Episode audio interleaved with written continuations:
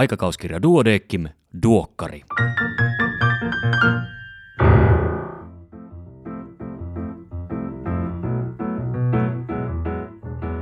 Tämä on numero 22 vuonna 2021. Minä olen Kari Hevossaari, lääkäri Helsingistä.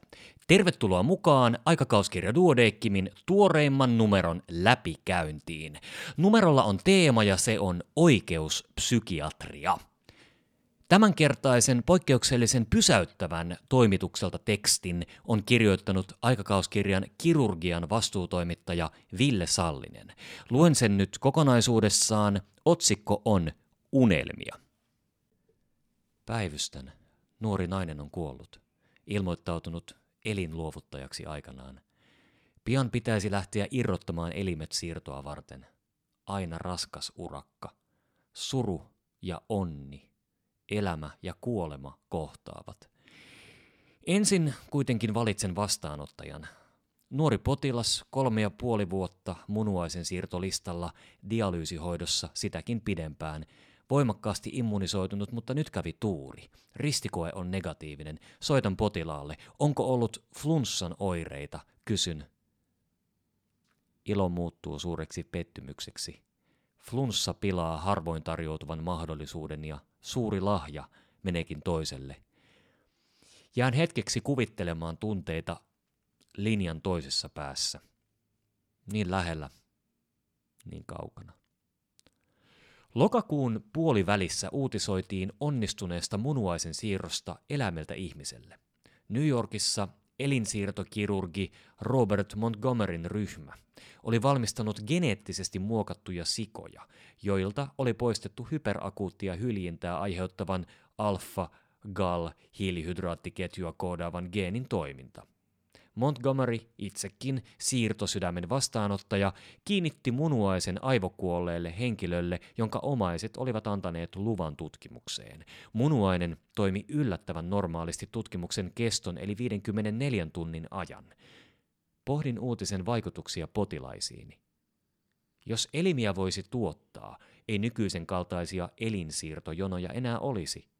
Mutta mitä muuta immunologisesti inaktiivisten elimien tuottaminen tarkoittaisi lääketieteelle ja ihmiskunnalle. Diabetes voitaisiin parantaa heti, sen puhjettua, haimansiirrolla. Korjaavaa sydänkirurgiaa ei tarvittaisi, vaihdettaisiin koko sydän. Paikalliset syövät eivät olisi juuri koskaan teknisesti leikkaushoidon ulottumattomissa. Akuuttiin maksan vajaatoimintaan ei kuoltaisi, kun elin löytyisi aina. No, saa sitä unelmoida – ajattelen, ja nousen lentokoneeseen elinsiirtokoordinaattorin kanssa.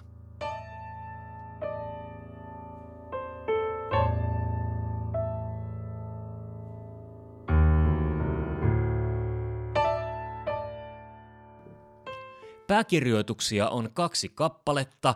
Ensimmäinen on otsikoitu Rokottamattomat raskaana olevat päätyvät herkemmin tehohoitoon ja ennenaikaiseen synnytykseen koronan vuoksi. Koronaviruksen delta-variantin yleistyttyä Suomessa raskaana oleva riski saada koronainfektio on merkittävästi suurentunut. Kun koronaviruksen aiheuttama COVID-19-tauti tuli tietoisuuteemme alkuvuodesta 2020, käsitys oli, etteivät raskaana olevat kuulu suuren riskin potilasryhmään. Pandemian jatkuessa ja uusien virusvarianttien myötä joudumme toteamaan olleemme väärässä. Raskaana olevien riski saada vaikea tautimuoto, joutua tehohoitoon, synnyttää ennenaikaisesti keisarileikkauksella ja kuolla on suurempi verrattuna niihin, jotka eivät ole raskaana. Tämä riski korostuu etenkin COVID-19 delta-variantin osalta. Muita vaikuttavia tekijöitä ovat muun muassa ylipaino, ikä ja perussairaudet. Delta-variantilta on yhä vaikeampaa suojautua muuten kuin ottamalla rokote, koska se tarttuu muita virusmuunnoksia herkemmin ja aiheuttaa raskaana oleville vaikeamman taudinkuvan kuin aikaisemmat. Maailmanlaajuinen valtava käyttökokemus, eläinkokeet ja tähän asti kertynyt tutkimustieto eivät viittaa siihen, että rokotteesta olisi haittaa sikiölle tai raskaana oleville. Koronarokote suojaa raskaana olevaa naista taudin vaikealta muodolta, sairaala- tai tehohoitoon joutumiselta sekä todennäköisesti myös ennenaikaiseen synnytykseen ja keisarileikkaukseen joutumisen riskiltä. Kesästä 2021 alkaen THL ja HUS ovat suositelleet rokotetta kaikille raskaana oleville. Toinen pääkirjoitus on otsikoltaan Suomalainen diabeteksen ehkäisytutkimus DPS 20 vuotta.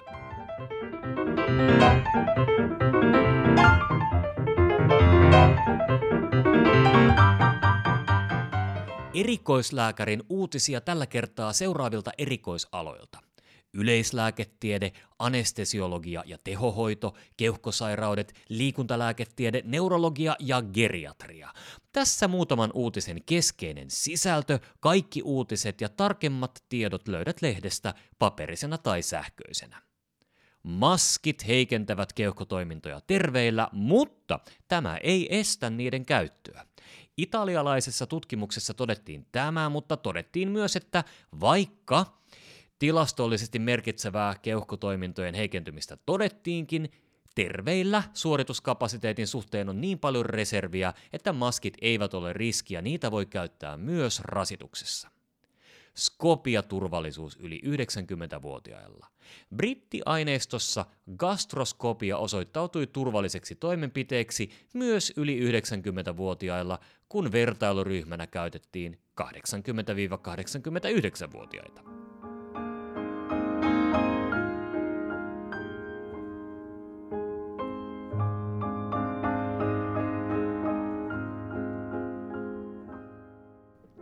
Katsausartikkelit. Maksasolusyövän onkologinen lääkehoito. Kirurgiseen tai paikallishoitoon soveltumatonta maksasolusyöpää ei voida parantaa lääkkeillä.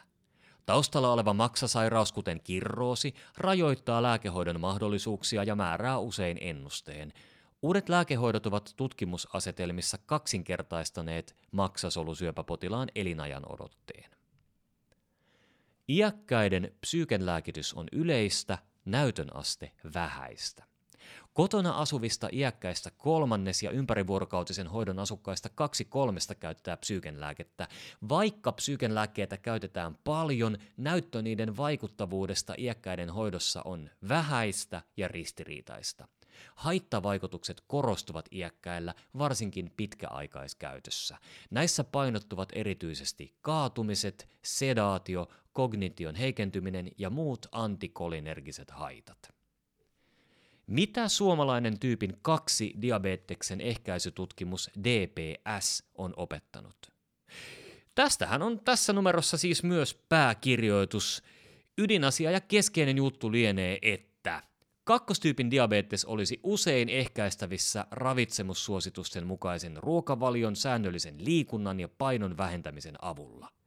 Vaikka Elintapaohjaus terveydenhuollossa vaatiikin yhteistyötä, resursseja, henkilöstön kouluttamista ja niin edelleen. Olisi se hyödyllistä, sillä tauti itsessään on varsin hintava kansanterveysongelma. Ja vieläpä globaali.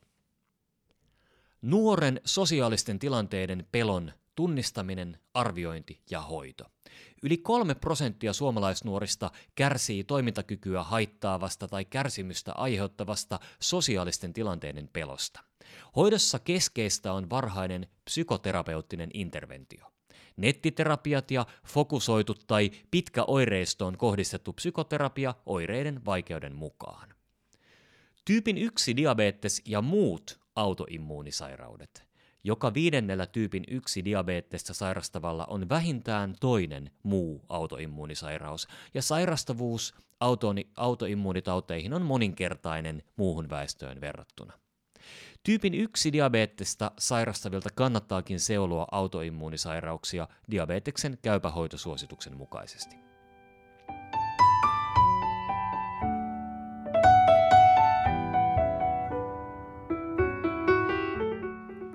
Tämänkertaisella numerolla siis on teema ja se teema oli ja on ja tulee olemaan oikeuspsykiatria. Luen seuraavaksi psykiatrian vastuutoimittaja Jaana Suvisaaren hyvän erinomaisen johdannon teemaan. Lisäksi suosittelen kuuntelemaan juuri ilmestynyttä Duokkari Extra podcastia, jossa keskustelen juurikin Jaanan ja oikeuspsykiatri Mika Rautasen kanssa paitsi oikeuspsykiatriasta, myös filosofisemmin lääkärin moraalista ja etikasta ei etikasta vaan etiikasta, sekä muun muassa siitä, olisiko mahdollista, että tulevaisuudessa meillä olisi yhteiskunta, jossa ei enää tarvittaisi vaikkapa vankiloita.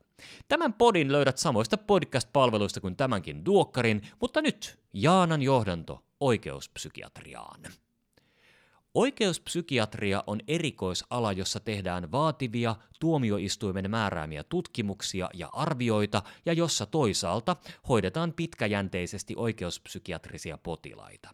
Erikoisalan osaaminen keskittyy valtion sairaaloihin ja joihinkin yliopistosairaaloihin, mutta moni lääkäri kohtaa oikeuspsykiatriaa sivuavia kysymyksiä työssään, ja osaamisen ja konsultaatiomahdollisuuksien vahvistaminen laajemmin terveydenhuollossa olisi hyödyllistä.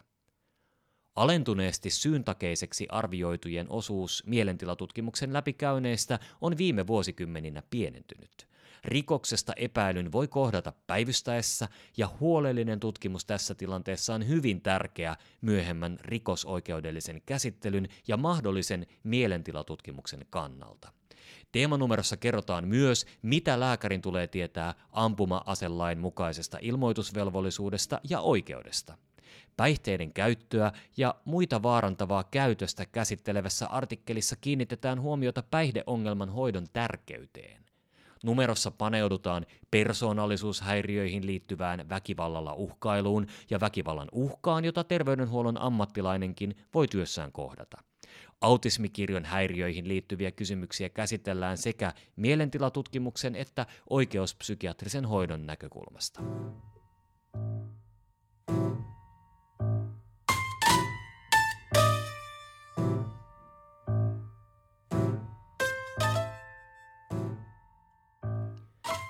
Näin hoidan osiossa rintasyöpäpotilas perusterveydenhuollossa. Mammografia on oleellisin seurantatutkimus, muu diagnostiikka suunnataan oireiden mukaan.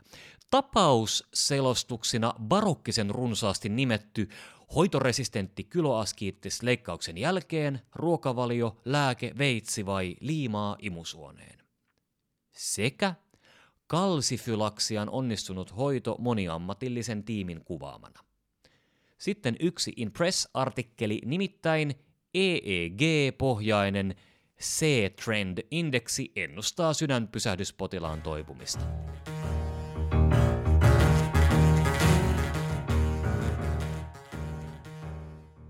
Anneli Vainio on kirjoittanut tärkeän ja ajatuksia herättävän kolumnin otsikolla Sairaus vai terveys? Duodeckimin 140-vuotisjuhlavuoden kunniaksi julkaistavalla Yksi meistä palstalla vuorossa yleislääketieteen erikoislääkäri Aapo Tahkola. Hän työskentelee terveyskeskuslääkärinä ja avosairaanhoidon kehittäjälääkärinä Jyväskylässä. Lisäksi hän toimii kansallista diabeteksen laaturekisteriä kehittävässä työryhmässä ja rakentaa tiiminsä kan- kanssa laatuverkostoa Keski-Suomeen osana maakunnallista sote-hanketta.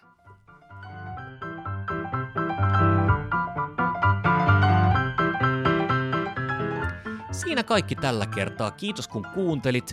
Niin se aika vaan rientää. Nyt alkaa olla ne hetket, jolloin voi vielä vaikuttaa siihen, millaisen joulukalenterin rakkaileen hankkii. Toisaalta voi myös aloittaa perhepiirissä keskustelut, äh, josko keskityttäisiin tänä jouluna yhdessäoloon ja jätettäisiin tämä materiaalinen puoli vähemmälle.